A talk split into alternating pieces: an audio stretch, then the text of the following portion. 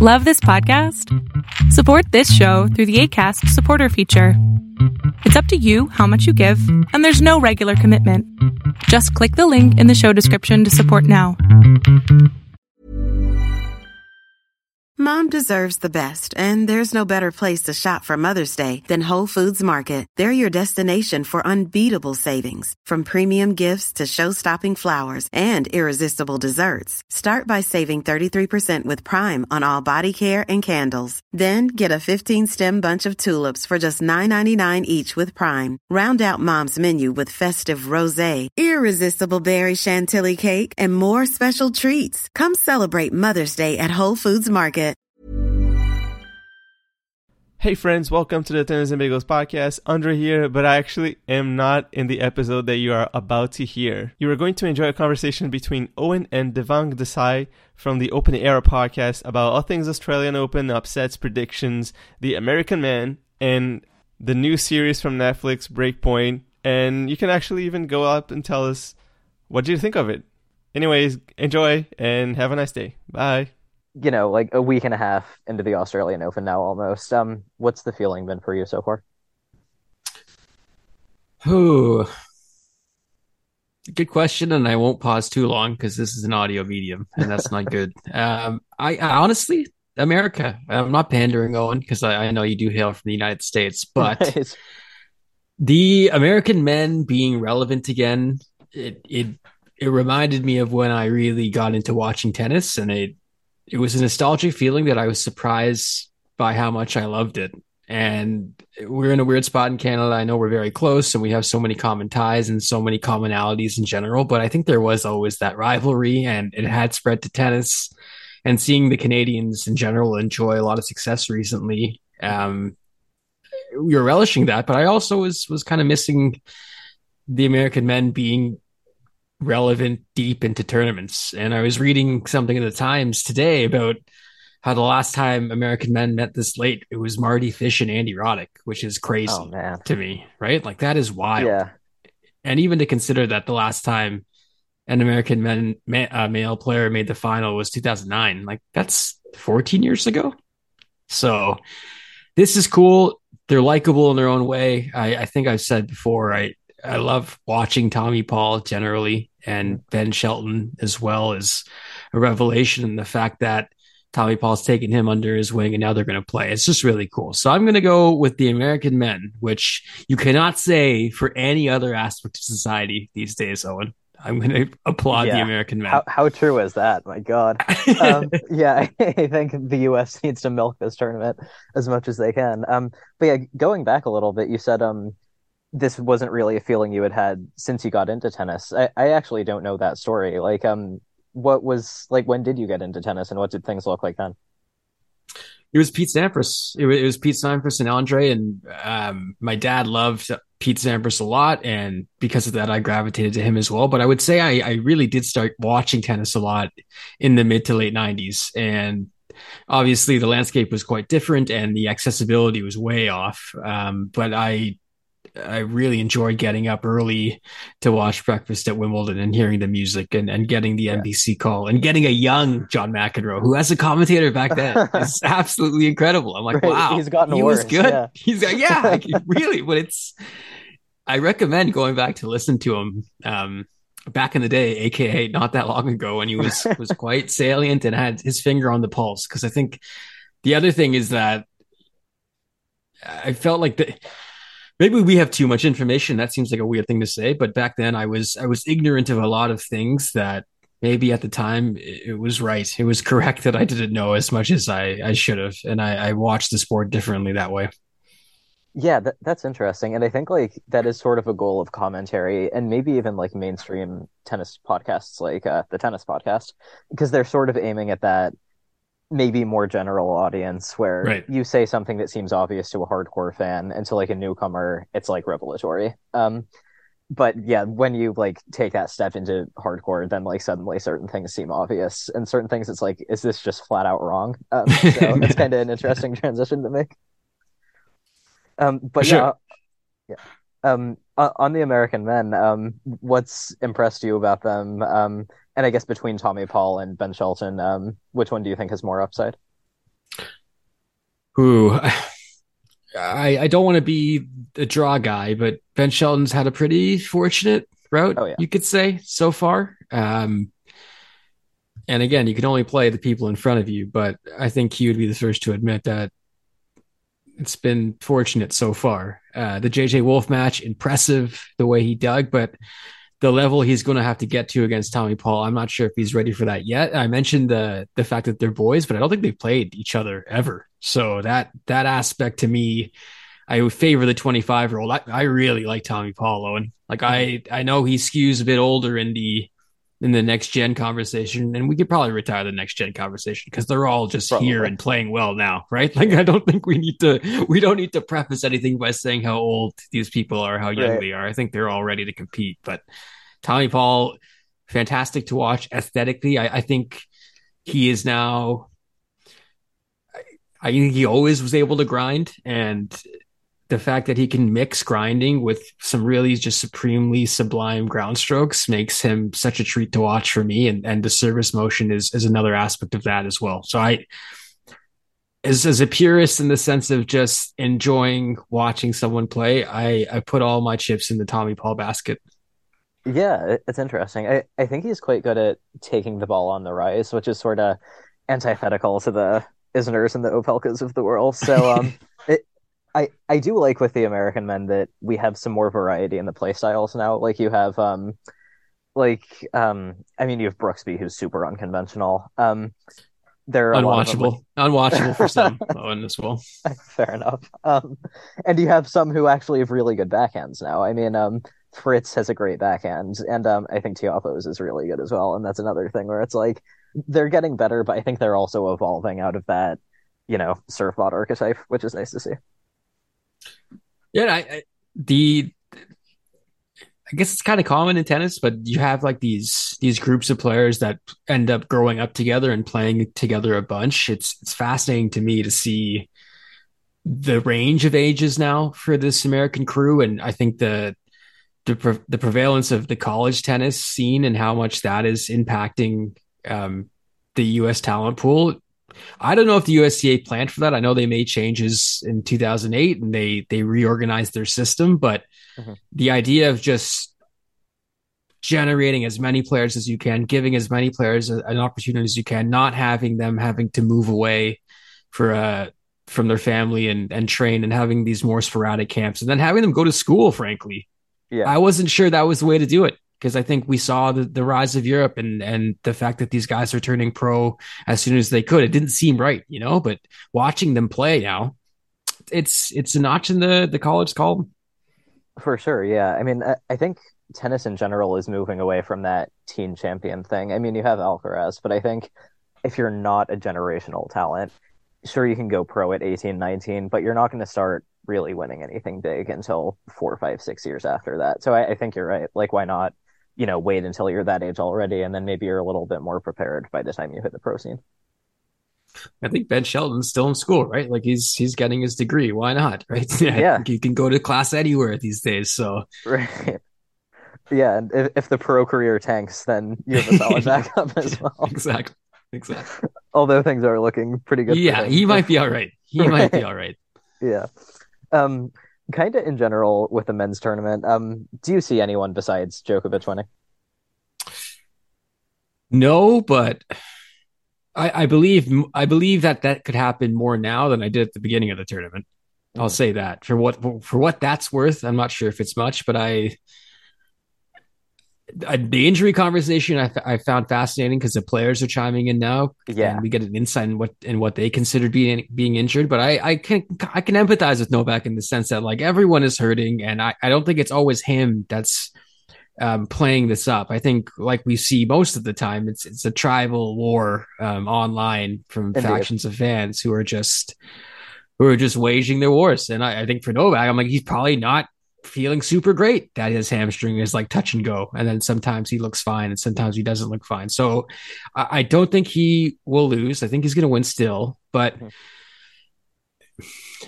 I think it, it's happened again, Owen. Stefanos has fooled me again into believing oh. he has a shot in hell in this final. I know it might be the stupidest thing I could ever believe in again, but no, maybe? I mean, I, I don't think it's crazy. Like, and I, I want to get into a bunch of the stuff you talked about because I also think the injury thing is fascinating. But I mean, at the very least, he's got the game to make Novak work, right? And I think yeah.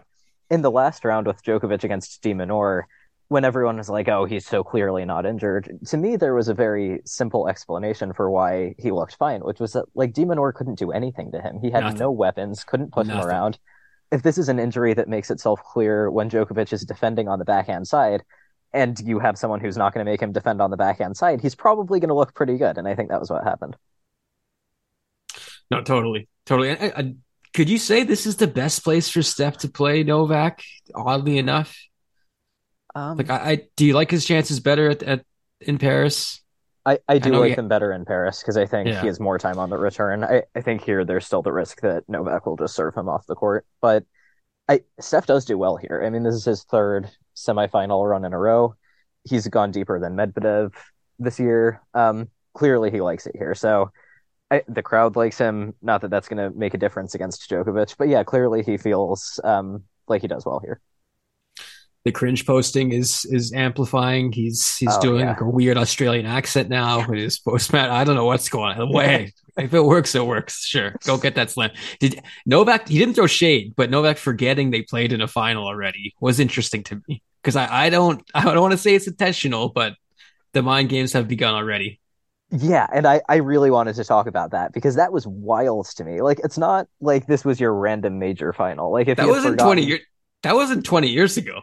Exactly. It's not like this happened like in 2007, Novak. And, and not just that, but he came back from two sets to love down to win at his worst major. It was an it was incredibly memorable match. It wasn't like it was a big deal. If he forgot that he played Kevin Anderson in 2018, it's like sure you can have that one, but like, right. and this I, I watched his reaction, and when they reminded him, he was like, "Oh, sorry, sorry, you're right." Like, it it looked completely unintentional, like he just forgot. Like, how is that possible?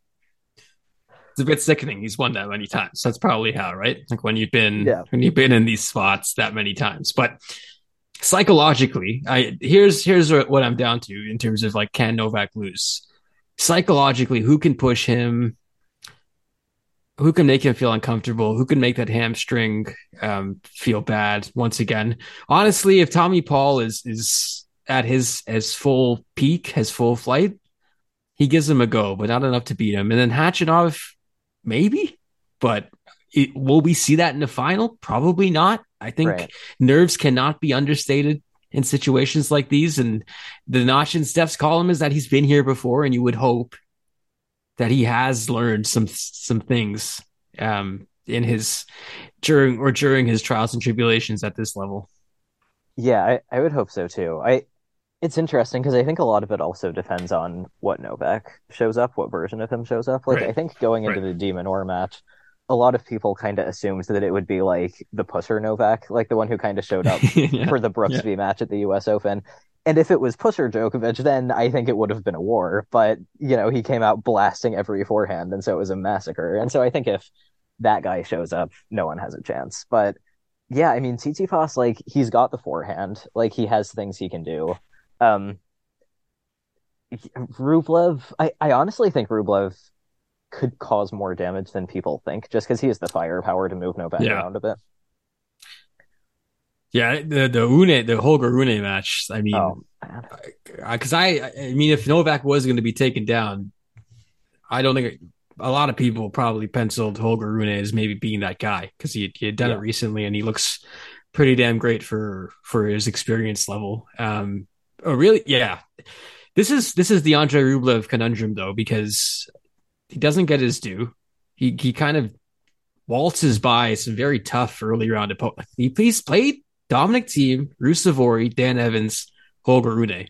Jeez, yeah, that's, that's a, tough. How, I didn't how is there a tougher um, quartet of opponents anyone has played thus far to make it to the the quarterfinals? I don't think so. I think Not that's pretty damn side. impressive. Yeah. Right. So the the interesting thing is that psychologically, I I really really want to see Andre Rublev pump himself up and back himself in this match and and yeah. not fall into old patterns because I think the game speaks for itself and all his fellow tour players talk about his game and how ridiculous it is but I I think between the years against someone like Novak He can't afford any slippage at all.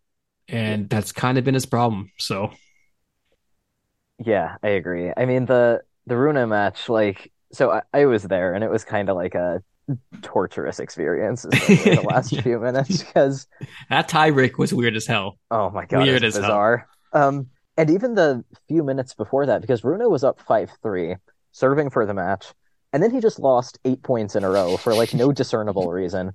And then he had match points, and it was like, okay, now he's going to do it. And then Rublev got out of that, and then promptly went down like 5-0 in the tiebreak. Um, but yeah, I mean, he really did like buckle down at the end. Um, you had that swing volley hit to the wrong side of the court on match point, and then I think at nine all he came to net again and won the point, and I thought that was very brave because I thought he was just going to be mentally shattered after that. Um, but I think against Novak, like I, I just don't see it.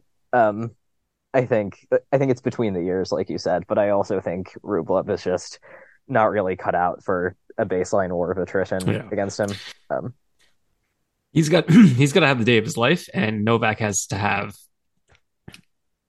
probably one of his worst performances in recent time. I think for this to happen, and that's not a slight at Rublev at all. I think that is just the combination of Novak Novak being Novak and the aura he has at this tournament, which shouldn't be underestimated either. Like there's a reason he's won so many damn times here. Like it is very hard to beat him in Australia. I think that's exactly it, and that's the dynamic with the injury thing. Like he's borderline invincible here, so the fact that he's got this hamstring thing, like I do think it, it exists, but I don't think it matters if that makes sense. Like um, you watch yeah. the Dimitrov match, and Djokovic was not himself there. Like he's letting these winners go by, he's falling down, and he wins in straights. And you know, part of that was because Dimitrov couldn't take his chances because he's Dimitrov, but you know, he like yeah. something needs to be badly, badly wrong for him to lose to someone like that. And yet, I enjoyed watching that match a lot. Maybe because Gregor yeah. was channeling Gregor was channeling some late aughts Federer there in some of those scrum strokes. Also, by Novak not returning things, but no, I think you're right. And I, I basically where I've netted out is that I want to see I want to see the best tennis I can for the remainder of this tournament, and I'm trying to imagine matchups, what what would look the best. Like Novak, Tommy Paul, Novak, Steph. I think that would be interesting. It'd be an interesting level that that Djokovic would have to hit with his hammy to to beat those guys because there's no slouches at all. Yeah, I agree. I think I'll be disappointed if we don't get a Novak Steph final because I think yeah. um I think on the men's side there's kind of been a lack of you know besides matches involving Sir Andrew Murray um a lack of like really epic matches. I think Tsitsipas Sinner kind of qualifies, but besides that, Murray Berrettini and Murray Kokkinakis, I kind of struggle to think of like, okay, what matches were really, really awesome. That's true, right? Like Andy Murray kind of propped this tournament up to to start with. Uh, the, the Shelton Wolf match was pretty good. I, I I think we've also, as a society, realized that extremely long matches aren't necessarily good. Like there's oh, a yeah. lot of down there's a lot of down periods that just zip by because someone is playing terribly and that's that's all. Like you're just going through the motions of of getting to the fifth set. So th- that bar or that that fine that fine line between long and good, um, we're being more choosy, Owen, which is good. I think we we're we've moved past the idea of things like equal always being good if they're long. And we yeah. we did that a lot i think in tennis. And and now we're being choosier. And again i, I don't think altering the way we score this sport would be a bad idea. But i think a lot of people are hanging on to the idea of five sets desperately because they're automatically epics. Yeah i i think you're right. I and like that's something i've kind of noticed being here. Like i i used to be one of the people where it was like and and I still do defend five uh best of five sets. I think. I think, I think me, me too. By the way, me too. Just yeah. for the record, I think so.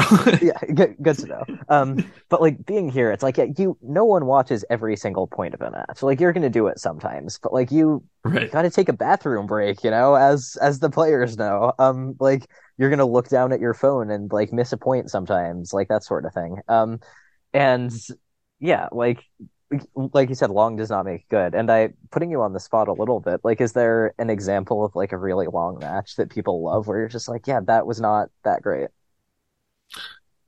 Oh God, I I mean this is a cop out, but did did anyone think Isner Mahut is good at, at oh, points? No, no, way. Did anyone was anyone like, holy cow, this is incredible at, at 30 30 and I don't think so.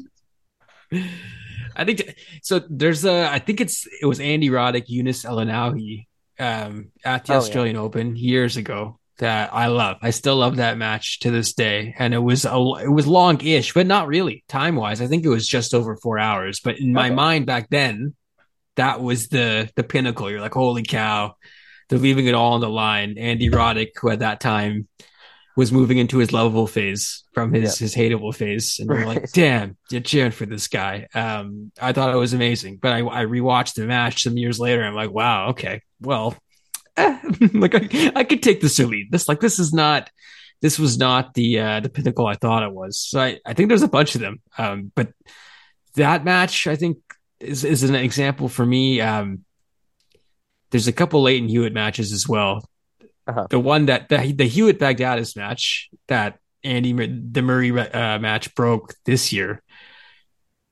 I, I think there was times where you're like, this is an incredible slog, but it's the yeah. the hilarity of it being so late at night and and fans still being rowdy that that made it captivating. So there's a few there's a few uh Federer Federer matches in there as well. So not to be a homer, and when I say that it it is a thing that I think we have just done um, as like an automatic thing. No, I, I totally agree. Um, I don't know how you feel about this one, but I I rewatched the Djokovic Nadal like six hour one at the 2012 Australian Open a couple of times. Oh. like that that one quality wise does not hold up. Like it's it's one of my favorite matches. It's epic. It's exhausting. It was historically pivotal, but the first three sets are kind of garbage. Like the first the first hour, Djokovic is all over the place, and then hour two and three, Djokovic is just like battering Nadal into submission, and then it gets really good. But uh, people talk about it as, as kind of like the paragon of yeah. quality. Sometimes yeah. I'm like, it's not what you think it is. And don't forget, these guys are taking basically 40 minutes of, between points at this yep. because the the system they're employing, that's how meticulous they are before every point. Incredible, incredible theater. But holy cow, if you if you counted how much time, like I guess the length of the match when a ball was in play. I'd be fascinated to know what that is. Yeah, it's it's a good point. I mean, I think that was actually the match that started like the serve clock debate because Pascal Maria was the chair umpire and he like and he didn't say anything to either of them, even though you had Nadal taking like 35 seconds between uh, points at sometimes. I mean, I don't know. It was hot and they were killing each other, yeah. but you know. Yeah. Um, anyway, got a little off track there, which that. but um, so yeah, I, I, guess to move on to the women, I think which has been the more interesting tournament. Um, who do you think the favorite is right now? Because I think there are a lot of players who could take it. I think there are some players who initially seemed like favorites. Like I, I honestly thought Pegula was in very yeah. good shape, and then Azarenka destroyed her last night. Um, so what are your thoughts? Uh, me too. Regarding Pegula, I mean, this is the opposite of Tommy Paul and, and Ben Shelton in the sense that I think Azarenka and Pegula train all the time together. And I found it yeah. very interesting that Azarenka was commenting like knowing exactly where Pegula likes the ball when right. she's when she's in in rally and basically Azarenka threw the junk at her and it worked very damn well. Yeah. Um Rybakina, I mean, there's there's a large part of me that wants for Rybakina to win another slam and be like, haha, I'm still here. You have to respect me. Right. Uh, I won Wimbledon fair and square, even though you didn't want to acknowledge it. But I, I do think this is the Sabalenka slam. Like, I think Sabalenka had a lot of people confident in her before this tournament, which could be the kiss of death if you're a, a recent historian regarding her success at, at slams so far in her career. But uh, she went into the lab and worked on her serve and is being really um this modest is the word, but I think she's being she's just being genuine in the sense of how much of a problem it's been in her, in yeah. her the media she's done. I find that really endearing. Um, she's playing really well, and I think that would be awesome to see uh, as a as a kind of maiden maiden slam for Aryna Sabalenka. So I think I think she is still my pick. I picked her before the tournament, but Rybakina Rybakina has got a very smooth, easy game to watch, and yeah. we saw it at Wimbledon. But under the conditions in, in Melbourne, I think they also really pop. Yeah, I agree. And um, I mean, I think the thing that Sabalenka and Rybakina have in common, at least this tournament, is um, it seems like they play every single match on their terms, regardless right. of who they're playing. Yeah. Like their games are so powerful, so imposing. Like they're getting the first strike in against everyone. Like Rybakina was overpowering Ostapenko, which is supposed to be impossible. Um, so if she can do that. Um, but yeah, I think I think those two and Azarenka are looking really, really good. Um, like I I think uh, Azarenka Rybakina feels like a final. Um, but I think the winner of that could also lose to Sabalenka. So yeah, I'm I'm kind of in the same boat you are. Like I, I don't know. Like they're and before even with uh, Garcia and Pegula, um, I didn't really think they could lose to anyone either. Like there are a lot of players who kind of look not invincible, but like kind of unstoppable at the moment. Yeah, I, is fascinating. I, I think the, the the Andy Murray love was deserved, and I'm glad he got his flowers and told off that doctor who I, I wonder yeah. if that actually happened to be honest. I'm, I'm sure got him was... 250,000 likes. So. Take that medical as a professional who helped me uh, return return to fitness.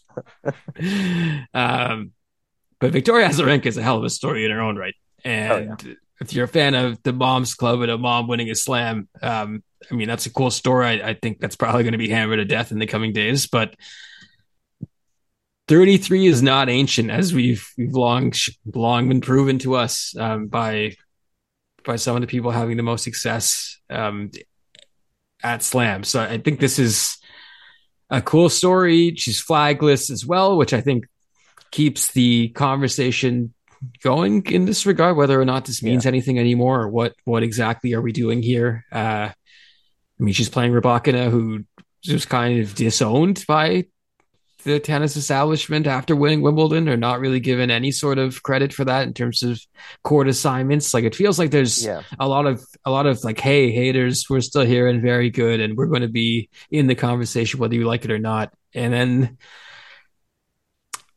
something about Karolina Pliskova discovering how to serve at this juncture again is, is really cool. But I, I yeah. think as you record, she might get bounced by arguably. Yeah, yeah. Magda Linette. Magda Linette, who did you have her as the the last Polish player remaining at this stage of the tournament Owen? Because I don't think anyone did.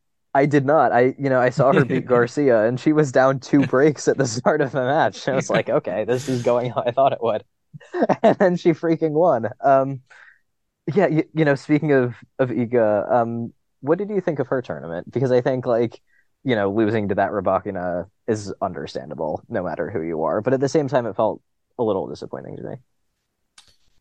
Yeah, and I some player I feel like there's there's a thing about some players just not having it at the beginning of the year or just not being in the right yeah. place to to be at their best to start the year. It's a long season; it barely stops, and I wonder if Iga is one of those players who's still figuring it out in terms of how to really best prepare for the start and and having to travel across the world and, and stay somewhere for like a month at least or a month right. plus right in terms of acclimatizing yourself and playing all the warm-up tournaments so i i don't know like I, it looked like after she like Bucsa was thrown out of the conversation after yeah. she stunned bianca i i wonder i really really sad that we didn't get to see Swiatek bianca andreescu because i think that yeah. would have been very interesting and and kind of seeing Iga the next round, I wonder if Bianca could have pushed her too, because I think that would have been a hell of a match. But oh, I, I, do you buy anything to this? Like, did Rybakina just basically hit her off the court? Like, it, it it's um, a thing that you can do against Iga, which was it's not really the case. Like defensively, I think she is she's upped her game a significant level, and she's got arguably the hardest forehand across both tours. But it felt like she was not powerful enough against Rybakina? It's a good question. I, I think the answer is like, yeah, Rybakina like kind of hit her off the court, but it wasn't like Swiatek didn't have her chances because she was up 3-0 in the second set and um, right. she was down an early break and then got it back and it seems like okay, you know, she's reset, world number 1, now she's going to, you know, run away with it and that just didn't happen. Um I I didn't really love her tactics either. I thought sometimes she tried to trade forehands with Rybakina, which um to me was a little like Federer trying to do it with Del Potro. It's like your for, your forehand. He's like, I got a really good better. one. I'm going to yeah. keep hitting it because mine's really good, but it's not yeah. the best in this matchup right now. Exactly. Yeah. It's like yeah, like you've got the better forehands technically, yes, but why would you push your luck like that? Like you, you have a weaker side to yeah. that. Just do it. Um, yeah, I don't know. I mean, she talks a bit in press about um, you know, the pressure getting to her a little bit. Um, and I think that's something that she's going to figure out over time because I think mentally she's incredibly strong. But yeah, game wise, I don't know. She looks more vulnerable than she did last year, even when the streak was not going on. It's the cliche to say, like, I can see 10 people winning this tournament when it starts on the women's side, but holy hell, like, I, there's, the list is growing, if anything, Owen. Like, there, there's yeah. more people who are now in this conversation who like Donna Vekic is back.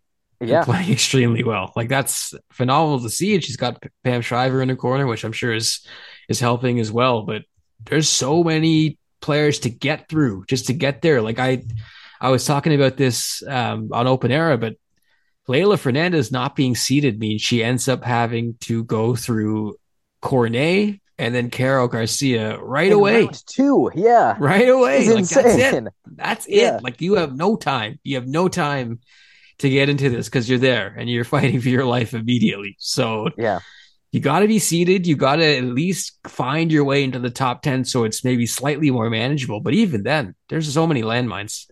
I mean, yeah, you're having these matches that feel like finals and like you know, round four quarterfinals, but also like round two, like you said. I mean, Fernandez Garcia felt like a final, really. Like the last few points of that, like the atmosphere was insane. The points were so good. Um, and yeah, I think you know, last year people kind of talked about, um, you know, besides Iga, it was like who can challenge her? Like, is the tour kind of weak? But like now, and like I didn't really buy that then, but I think now, like the tour feels super strong. Like you still have a dominant number one in Swiatek, but now you have like a handful of players like Pegula, Rybakina, Sabalenka who can like challenge her and beat her. Um, and I think the tour is in a really good place. Like you have these landmines all over, but that also means like epic matches can happen in any round.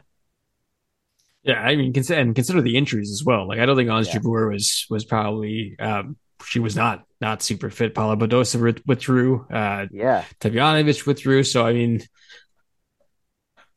there's I still like Iga's Iga's chances of being the the predominant force on the tour this season, and I think she'll she'll get her big titles. But I, I think I'm going to say she's going to only going to win one slam this year.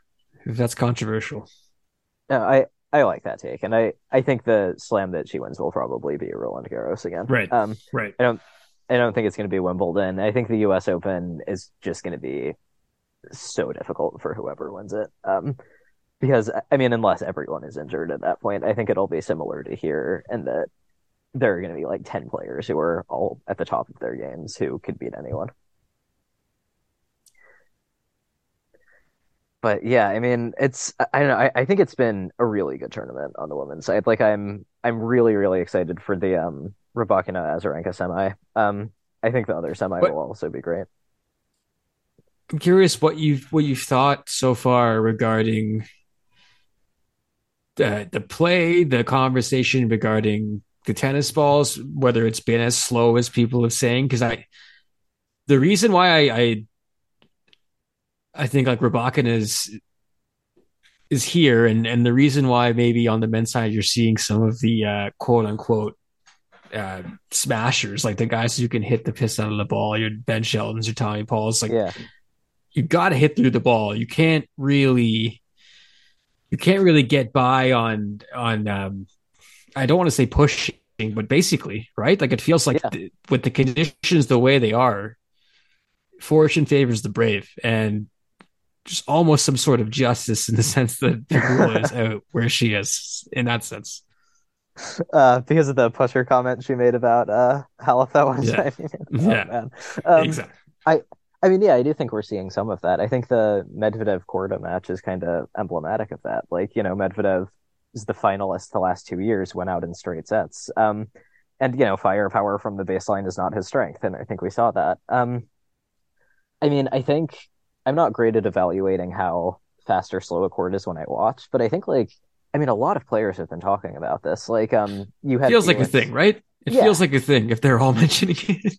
Yeah, I mean, when when Felix said, I forgot what match it was, but he said to the umpire, like, "Look, I never complain about this, but like these balls are crazy. like, you've got to do something." it's like that feels like something we should listen to. Like, he seems like desperate. Um, so yeah, I I don't know. I hope um they do a better job of it last year because I think if you're ticking off this many players, then it's probably not great. I mean, it's this has been a weird Australian Open for me to watch. Um, halfway around the world from you, Owen, because you're there. But I, I think the coverage has been different, and the way it's been presented feels much different um, than years past. I'm not saying it's like far worse or far better, but I, I think the I don't know. It just it doesn't it doesn't say carry that same Australian Open feeling as it has in years past. But I, I'm sure sure that's a couple of factors. Like my ability to just watch straight through now is nearly gone. So I'm kind of oh, having yeah. to select what I'm watching live. And I don't know. It just, it just something feels different. I'm not saying again that it's bad, but I just it has a, a, a different feeling this year that, than years past. But I'm curious how you found just being there and like the the atmosphere and the the grind it is to like watch te- this much tennis there because I feel like that is an underrated grunt. I, it is, yeah. I mean, so the day before yesterday, I had um day session at Rod Laver, and I watched um I watched one match, and then partway th- through the next one, which wasn't great, I was like, okay, I need to go get some food. I didn't want to buy food there because um it's overpriced and not that great. Um, and so I so I like left and went and got Mexican, and then came back, and I you know, scanned the thing and they were like, oh, did you forget to like scan out when you left? And I was like, oh, I had to do that. So like, um, but the point I'm trying to make is like, I, I was kind of so like tired, not burned out, but I didn't even think to do that. I was like, oh, well, like I need a break right. and then I'll come back. Um, so yeah, it is kind of a grind. I mean, you had the, the latest ever finish and, um, I can kind of like give some details from being there. Like, so many people left in the middle of that match, Murray Kokkinakis, because like the, the trams stopped running. They needed to eat. All the the weeknight, right? People Sorry. had to go to work the next yeah, day. exactly. Yeah, like um Claire of Murray Musings, one of the three biggest right. Murray fans on this earth. Like her phone died, and so she left in the middle of the third set because she had to catch the last tram, um, which she made by like one minute. Um, and um, I mean, it was crazy. Like, yeah, yeah, I don't know. I mean, and look, like the Australian Open is my favorite tournament. It's been my favorite tournament to watch. It's wow. been amazing being here. yeah. But yeah, it I don't I don't know. It's it is exhausting. Like I'm I'm curious um about what you said. Like would you mind kind of elaborating on like what feels different about it because that's that's really interesting to me. Like I know you said it's not a bad different, but it almost sounds like it is if that makes sense it, it feels it just feels like we're farther removed and I, I never thought i would be that person who craved uh, the talking heads being on set and being there, but I found myself wanting that. I, I found myself kind of wondering why we had people calling these matches in a in a studio in North America, you know, and I, I was yeah. maybe maybe a bit afraid of of what is to come in that space when it comes to coverage of of this sport because they have some huge decisions to make, like the stakeholders in this in this game. And I, I, the conversation around the Netflix series, I think, has been good in the sense that it has generated a conversation and it's maybe push people to think about the next step. And that's how do you market the rest of this stuff, like the whole yeah. other stuff that happens um, 340 days of the year, if not more. Like, what's the plan? And do right. they have a plan? And it doesn't seem like they do really. And I, I'm wondering if the coverage that we are seeing for this slam is kind of emblematic of that even though it is a slam and it's a huge one and it's being held in a way different time zone and that brings its whole other deal of logistical problems. I don't know. I got again, this maybe goes back to what I was talking about when I, I first started watching the sport, but I didn't care about that stuff back then. I really right. didn't. And I didn't know any better. And I, it's not to say that I can know a lot more now, but I, I do have a, an inkling, like a, a bad feeling that we will just, we are it's going to get a little more fragmented rather than pushed together. And I think that that'll only do a disservice to the the fan that's trying to watch the stuff. Yeah, I, I think that's fascinating. And I think you're right. Like, and I feel like we kind of see that disconnect where, like, you know, they're selling record numbers of tickets. And then you have ESPN that's like not televising the matches. And people are at home, they're like, you know, you have to get ESPN Plus to watch this stuff. Like, ESPN is not doing their part to like cover the Australian Open. And, and what you said about Breakpoint, like, I, regardless of my personal feelings about the series, like, it, it is getting people talking about tennis. It's great, but I can say objectively about that doc, that does not prepare you for watching the Australian. like no. the, the, experiences are do you want, separate. Do you want the floor to go off on breakpoint? By the way, on do you want? I, do you want to think? I kind of would. I'm and I'm, I'm curious about please. your thoughts for it too. Um, you know, so my primary, and I'll preface this by saying the whole like it's not meant for me logically I know that, but I couldn't internalize it as I watched. Like I'd I'd watch and they show footage of a point from early in a match and then show the scoreboard from late in the match. I'm like, this is literally wrong. Like, what the hell are you doing? I that well, now, now, you're just a film connoisseur though. Now you're just uh, now you're just you're just looking for some some coherence. Right. Um, but my primary issue with it was I don't think it was really a tennis doc. I think it was a tennis player's doc. Um, you know, you got to know the players, you learned a little bit about what makes them tick, but it didn't really yeah. show what it's like to play tennis. Like they showed some points kind of with this weird back and forth filming style.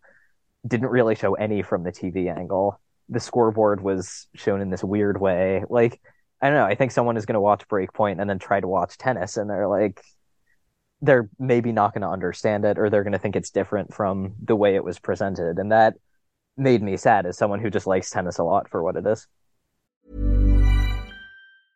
Hey, I'm Ryan Reynolds. Recently, I asked Mint Mobile's legal team if big wireless companies are allowed to raise prices due to inflation. They said yes. And then when I asked if raising prices technically violates those onerous two year contracts, they said, What the f are you talking about, you insane Hollywood ass? So to recap, we're cutting the price of Mint Unlimited from $30 a month to just $15 a month. Give it a try at mintmobile.com slash switch. $45 up front for three months plus taxes and fees. Promoting for new customers for limited time. Unlimited more than 40 gigabytes per month. Slows. Full terms at mintmobile.com. There's never been a faster or easier way to start your weight loss journey than with PlushCare. PlushCare accepts most insurance plans and gives you online access to board-certified physicians who can prescribe FDA-approved weight loss medications like Wegovy and Zepbound for those who qualify. Take charge of your health and speak with a board-certified physician about a weight loss plan that's right for you. Get started today at plushcare.com slash weight loss. That's plushcare.com slash weight loss. plushcare.com slash weight loss.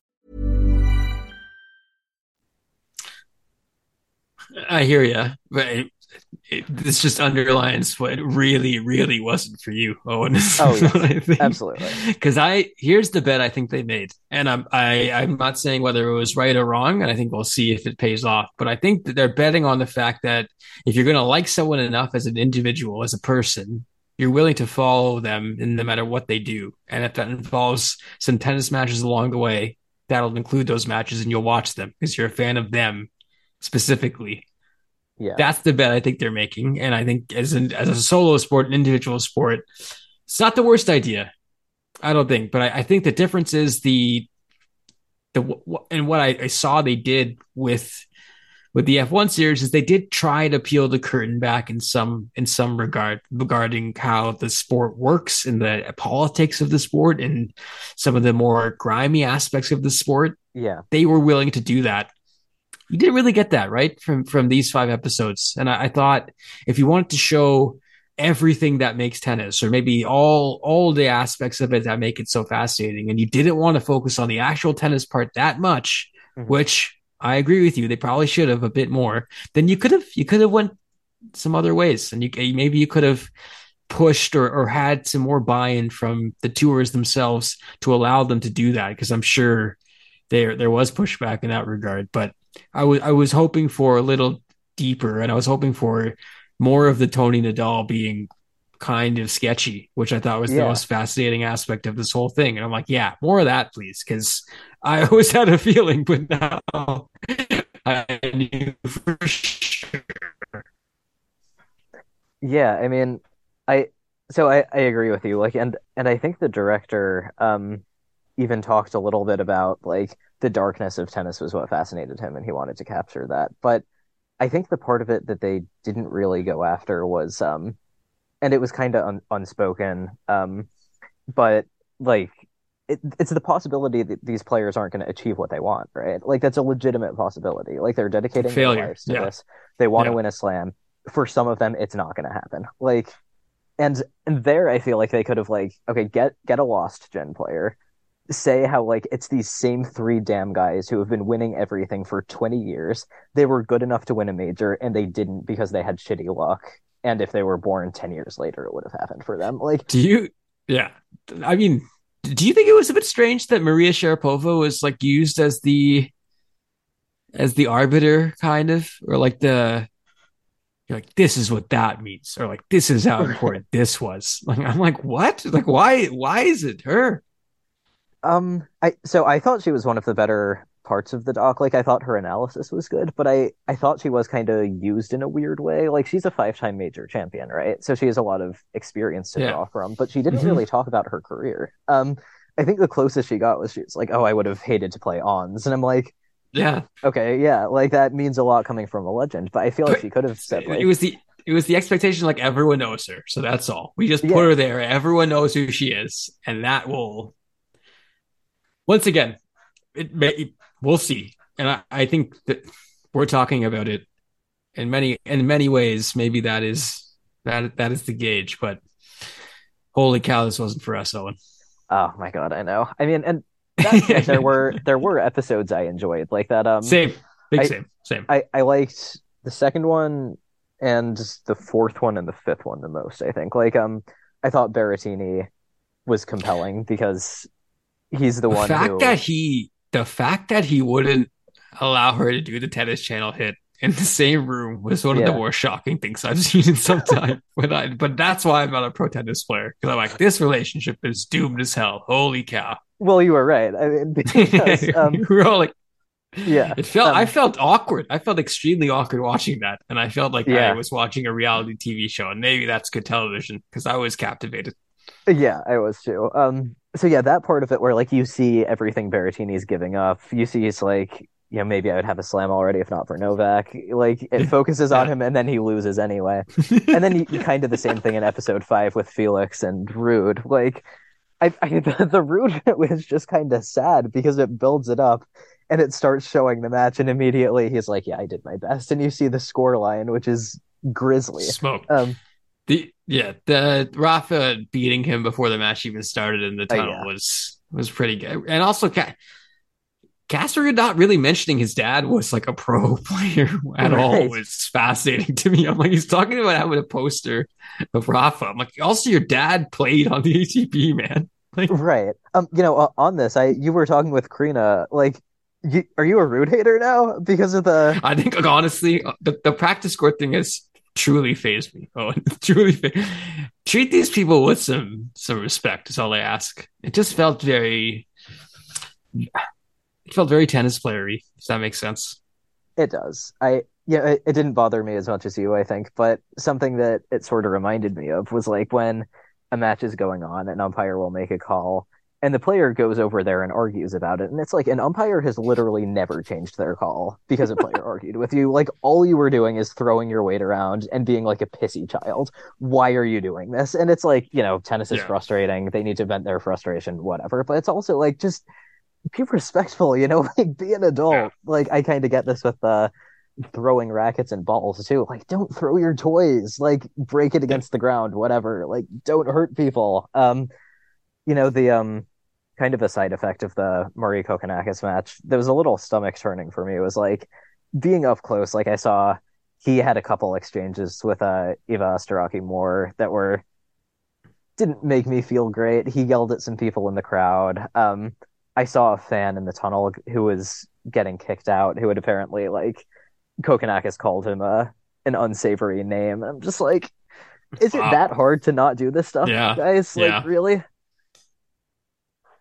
It, man, that's the stuff that I, I, I that sports these days. Yeah. It's like you, you're watching this match on television and you see the disturbance, but you don't really know what's going on. But to see it live and kind of feel the how thick the tension is. It's just that's the good stuff. But yeah, I mean, the I thought, and I Stefanos almost defaulting himself by hitting a ball kid in the yeah. final is, or like he's done this now already a couple times. But if he does this in the final against Novak, wouldn't that be the full the full arc? If that's how Novak wins his next major? Um, oh my god, that'd be very Tennessee. But the crowd, it'd be super Tennessee. But the crowd, I mean, I, I, thought the crowd would love Novak. They'd welcome him back, and they have. But I do think yeah.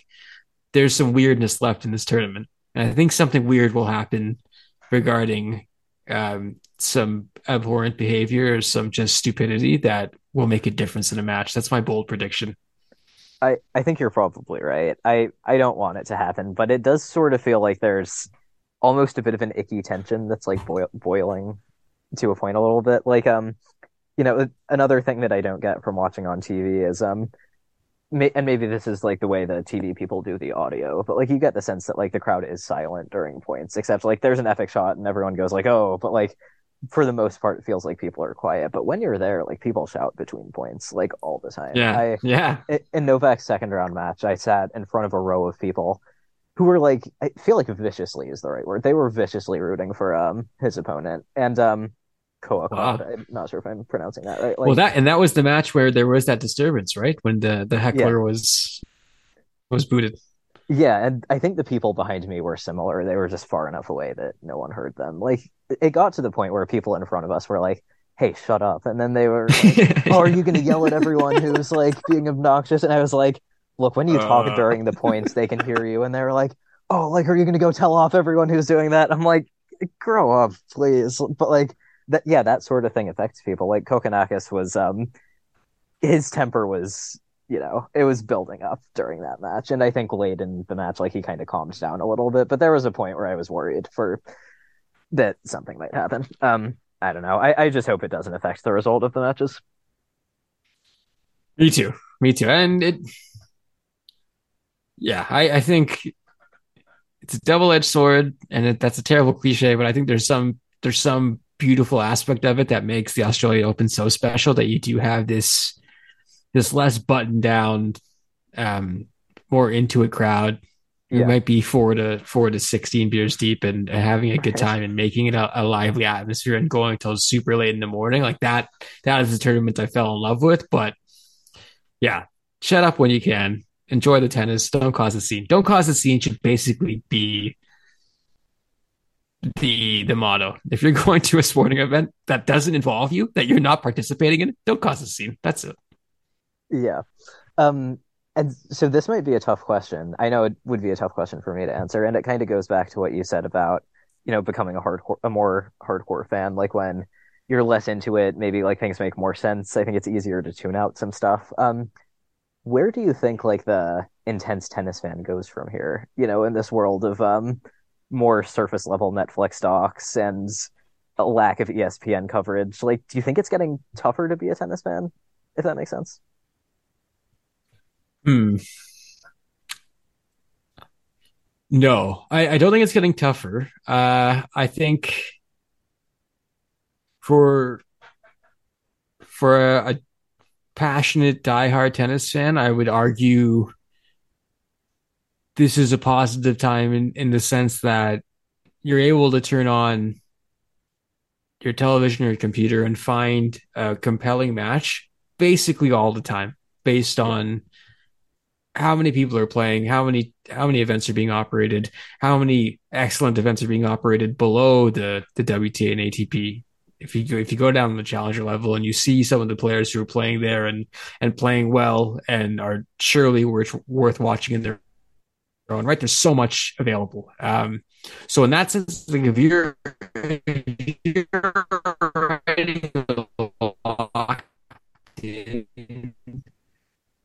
I think everything that's up it's up to you. And I think we've seen people, we know people who do that, and it's incredible. But I here's what I'll say. I, I think tennis is at not a risk, but I, time is finite. People don't have that much time. And I, I do wonder whether or not tennis is is growing at the rate that it should be with with some other things coming in the review mirror very fast. Like I'm I'm watching all of these deals being signed by the pickleball people and and wondering oh, yeah. to myself, does that mean that tennis is, is moved beside them, or does that mean that's in place of tennis, or what or what's the idea here, or what what's going to be shown, or or what is gaining access or to the to most people?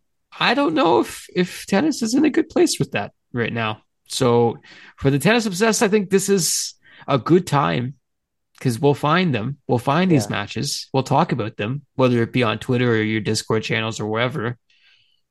Um, but I, I wonder how big that group really is. Like, I wonder how how many people are are in that conversation because I, I think it's far less clearly than than some of the other sports that would maybe be in the same conversation as tennis. Like, I think golf or the conversation around golf is a good comparison, or it's it's maybe not like for like, but there's some some things that we can look at and say there's similarities. They're having some problems too with how they're marketing what's going on, and you had a whole breakaway tour exist because yeah. of that.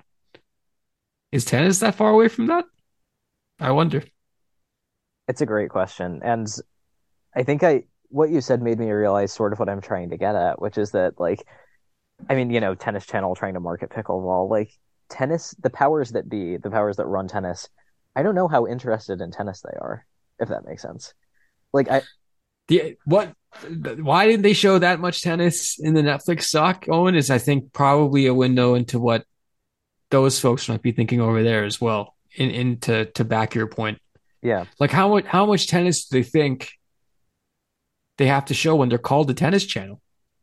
Right. Like it's a bit backwards, right? We're getting we're getting now to uh, as, as like,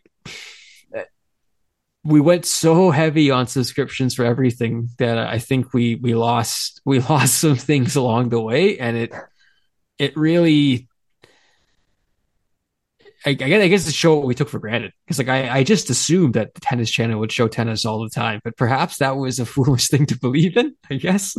I, I don't think it was foolish necessarily. um, I mean, yeah, like they this push towards pickleball when you have I mean, it seems like pretty close to 100% of the tennis fan base out there is like abhors it, you know? Like they hate watching it. They hate the existence of it. And yet you have the tennis channel being like, yeah, we're we're going to show it instead of tennis sometimes. Like yeah, I don't know. That a, a breakaway tour is an interesting idea. Um I don't know that tennis has it in itself to mobilize that many resources, but um who knows?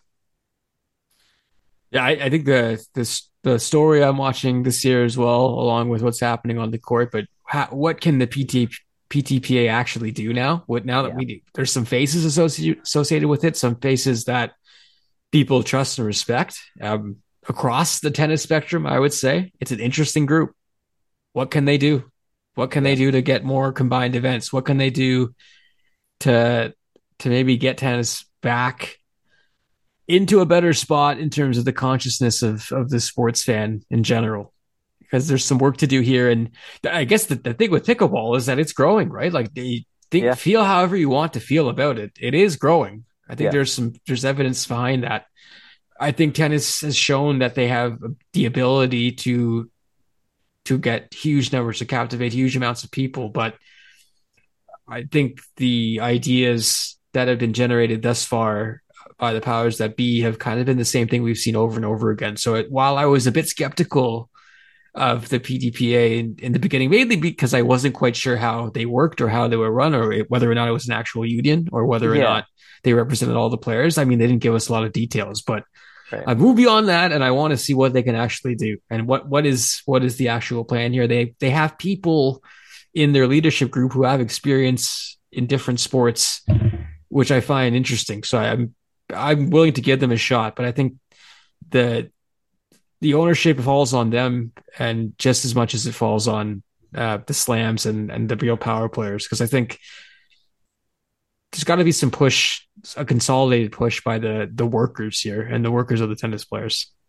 Yeah, I agree, and um, and yeah, it's not entirely clear what what the PTPA has done so far. Like I I think you can figure it out if you look hard enough. But I've I've been on their website and there's this list of questions and mission statements, and then it's like click for more, and you click for more, and it's like two sentences of the most language you This is a deck. This is a PowerPoint deck, sir. exactly. Yeah, exactly. Um, but yeah, like you said, I think the I think the council is like it's great that they have players from the ATP and the WTA now, influential players, popular players. So yeah, like may- maybe this is the start of something. Um, and uh, but yeah, I don't know, and maybe this is why the Netflix series chose the angle it did. Like, I think in terms of popularity, like once the remaining legends like Nadal and Djokovic kind of are on their way out for good, like I don't know, I think tennis could find itself in a crisis moment. Here, here's my question for you. All right. You've been named the chief marketing operate the chief marketing officer of the newly formed um, tennis council. Again, oh. we're, we have just made this council up, but uh, yep. they got a lot of power now. They want you to choose one player that you think has the best combination, maybe of of tennis ability and also personality to market tennis yeah. to a wider audience. Who's the player you're going to pick? Um, either Alcaraz or Swiatek. Probably Alcaraz because I think he is gonna. I think he has the better chance to win like 15 or something. Um, I yeah, I, I don't know. I I think they should be marketing him more heavily. Obviously, like with him injured right now, there's not a ton you can do, but I would sell the crap out of him. What about you? Oh, see, I, I think Alcaraz is a good, it's a good shout, and like you could go, you can go Iga as well, and you wouldn't be wrong at all. But I, I really do think the, the fact that this person has to be American and I oh, I ah, feel like. And do you think? I think Ben Shelton. I think I'd pick Ben Shelton. Oh, already. Yeah, wow. and this is we're in very dangerous Hyun Chung uh, territory right now, where I hope we see Ben Shelton again after this yeah. tournament. But, but you're gonna make him the next uh, Hyun Chung. I, I, 20 years old, did the college thing. Ra- radiant personality and someone you want to hear talk when they're done playing tennis. I might be I might be overselling the American aspect, but I, I do think, like you mentioned, once the remaining legends are done, there's got to be there's got to be a plan in place for for the next level. And Netflix is one thing, but overall, getting these players in front of more people, a non-traditional tennis audience, will be important. I think people like Ben Shelton will will help uh, sell the game. So I think I would pick him. But the reason I would pick him, Owen, is because I think Pete I don't think Carlos Alcaraz is anonymous to a sports fan, but I, I do yeah. wonder if you have to start in a different place to to bring different sorts of people in. So well, let me ask you this then, with um with the American aspect of it, and I I don't really know this because I got into tennis like six and a half years ago during the Agassi Sampras era. Like, was tennis more in the mainstream than it is now? Like, you know, it's a very Euro dominated sport right now. Like, how important is that American aspect? It, I this could again fact check me on this, dear listeners, if this is just nostalgia taking over. But I definitely think it was more in in the mainstream and part of the discourse in a different way because it was on your flagship stations. It was on your CBSs and your NBCs, and simply put, more people had access to watch them. And I think because of that, and because they had a slew of Americans consistently making deep runs, it felt like more of a an event that maybe not Americans are proud of, but it was just more of a staple.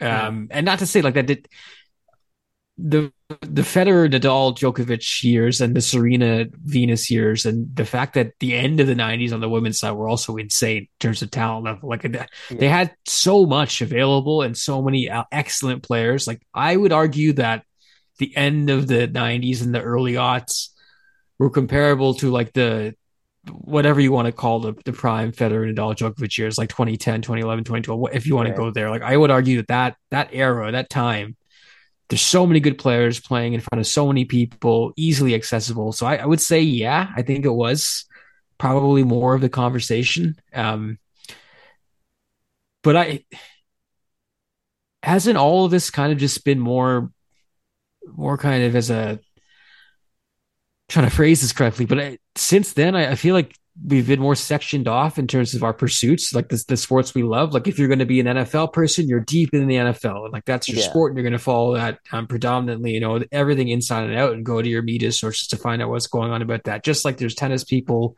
who aren't too worried about the fragmentation of streaming and the fact that not a lot of stuff is available over the air on cable anymore. They're not worried about that because they have the subscriptions. They know when things are on. Their friends are tennis fans as well. They feel looped in. They're good. Like I think a lot of what's happened is people have become specialists a bit in a way. And I wonder if back then people weren't as much because it's kind of harder to be like that back then. You only only had access to things you had access to, and and that was it. Yeah, I I, I do think you're right. I mean, I, I think what's clear is like you need a player who transcends like tennis, right? Like, and you know, and that was Serena and that was Federer, and they, and like the football fan still knows who they are, um, right? And and I and I, I feel like Coco Gauff could be that as well. Like, I think to an extent she already is. Like, I think it's clear that she draws in more fans than a lot of other players, even some who are kind of winning. And, and, she's she's the answer to that question, the, the hypothetical question I posed, right? Like, and I think yeah. that is the plan. That is the plan right now. Yeah. So I, but, but yeah, I, I, guess what I'm asking is, um, so like the answer to, you know, making tennis big again is like to get a, a new Andre Agassi, essentially. Seriously though, it would be great. It would be really great if somehow one of Ben Shelton or Tommy Paul won this tournament and this will be dated by the time uh, maybe this comes out, but it right. would be really great, and I, it would be happening at 3 a.m. stateside, midnight on the West Coast.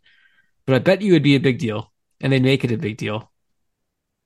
Yeah, I I am curious to see the viewing figures for the Shelton Paul match. Like, I wonder if that is going to outperform other matches, and then like if it does, maybe that is something tennis marketing could run with. I guess. Um, but yeah, it's kind of interesting to think that like it would be better for like I mean, obviously it'd be better for tennis popularity in the U.S. if you got an American winner, but I know it, in my head it's like Djokovic is the only possible winner I can it's see. Both, both because I think he's the favorite and because like you know, in my head and like as a big three fan, like that era is still going on. You know, I don't sentimentally, I don't want it to be over yet. You know, and and here's the other thing: like, is there like Novak is easy? I think Novak is in the top five of most known athletes at the current moment. I think that is a fair statement. Like this guy is a mega mega star. Yeah, but probably Rafa too. I right? Yeah, yeah, yeah. So tennis is fine. That here's maybe this is my thing. Oh, and it's like tennis continues to believe everything is okay because they keep winning. These guys keep yeah, winning stuff, exactly. so it's like, oh, okay, we can put this off. It's all right. right. They'll, they'll be around. They'll be around. Yeah, I yeah, I, I do wonder if they're taking it for granted that you know Djokovic is going to win the 2027 Australian Open, and uh, but if that doesn't happen, like I am really curious to see what an alternate universe would look like where your Raoniches and Dimitrovs really did take over, and Nishikori. And you know, I think like to an extent it could have gone well. Like Nishikori's got a ton of um, popularity. I think Dimitrov has that kind of Federer esque game to an extent that could draw yeah. in a lot of casuals. But I wonder how differently things would have turned out if like the this era ended when it was quote unquote supposed to. Well, there would be no Americans ready to take up the slack. Right. And I want a tennis maybe maybe it's way in a it's a way different place in the conversation. Yeah, that's I mean that's a it's a very interesting what if. Um the big 3 era which is still going on will be studied well far beyond I think in terms of like the impact it made and, and what what ended up happening during it, what it put off, what it what it help um, prevent in terms of like where the sport is going. I still really, really believe that a merger is the best possible path forward because it will be hard to to maintain uh, the heights they reached in this era with Serena being as predominantly like just as, as so dominating as they were. Like it's going to be really hard. So it's going to be massive change. And I again, I, I I know tennis has a really weird relationship with change because we see from time to time some interesting things tried and some really cool things tried, and then at other times a real um, a real tough time with with changing things up. Yeah, that's that's for sure. I mean, so what do you think like a merger looks like? Is it like just sort of every tournament is like the majors where it's like men's and women's at the same site? Um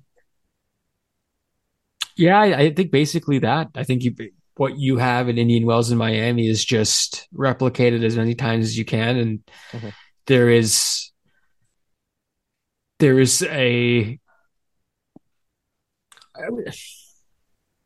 not like a team aspect, but I, I do think the the camaraderie amongst the tours and the leveling the playing field and making this feel as if we are on an equal footing is important for the the future of the sport and also the, for the future of a sport that I think has a has an opportunity to champion champion themselves as being of the pro- progressive nature and and trying to facilitate a more even conversation when we talk about sports and who's playing them. Um, because as we mentioned time and time again, there's a hell of a lot of good tennis happening, and for a large part of that time, it's been happening on the WTA side because they've been carrying the slack. So yeah, I think there's an opportunity there to to be a leader in this regard.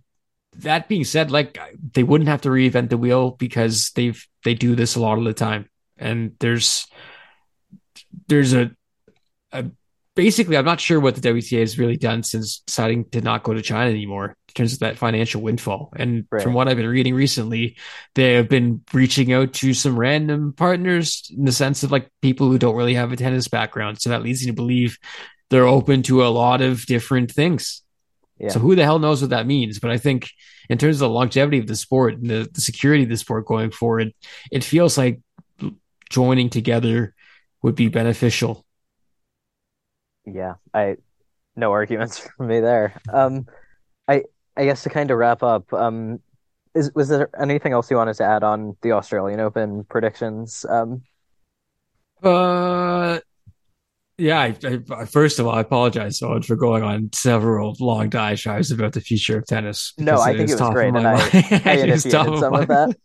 Because you're more than fine. I'm freaked out, man. I'm freaked out, but no. Um, here my final takes Magda Linette is through and the Cinderella yeah. story continues, but I want Rybakina Sabalenka in the final really badly. Um, and I'll stick with Sabalenka there. And let me just continue to be able to watch Tommy Paul play tennis in Melbourne at the Australian Open. Let that continue as long as possible. I won't make a prediction there because I, I do think this is Novak's tournament, but yeah. let the Tommy Paul reign continue. Owen, my final thought.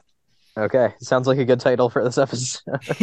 um, I I personally think it's going to be um, a throwback to 2012 and 2013, and then we're going to have Djokovic and Azarenka. Um, wow, yeah, the future of tennis, indeed. Um, but yeah, we'll we'll see. Um, I don't know. It's it's been an interesting tournament. I I kind of wonder how we're all going to look back on it after it's over. Same here. Enjoy uh, the rest of your time there. Extremely jealous, sir. Yeah, thank you. Um, really appreciate you taking the time to do this. It was it was a lot of fun. Um, I I will try to get over the existential crisis of that last segment. yeah, awesome. Thanks, Owen. Of course. Have a good one, man. See ya. Bye. Imagine the softest sheets you've ever felt. Now imagine them getting even softer over time. That's what you'll feel with Boll and Branch's organic cotton sheets. In a recent customer survey, 96% replied that Boll and Branch sheets get softer with every wash. Start getting your best night's sleep in these sheets that get softer and softer for years to come. Try their sheets with a 30-night guarantee. Plus, get 15% off your first order at bollandbranch.com. Code BUTTERY. Exclusions apply. See site for details.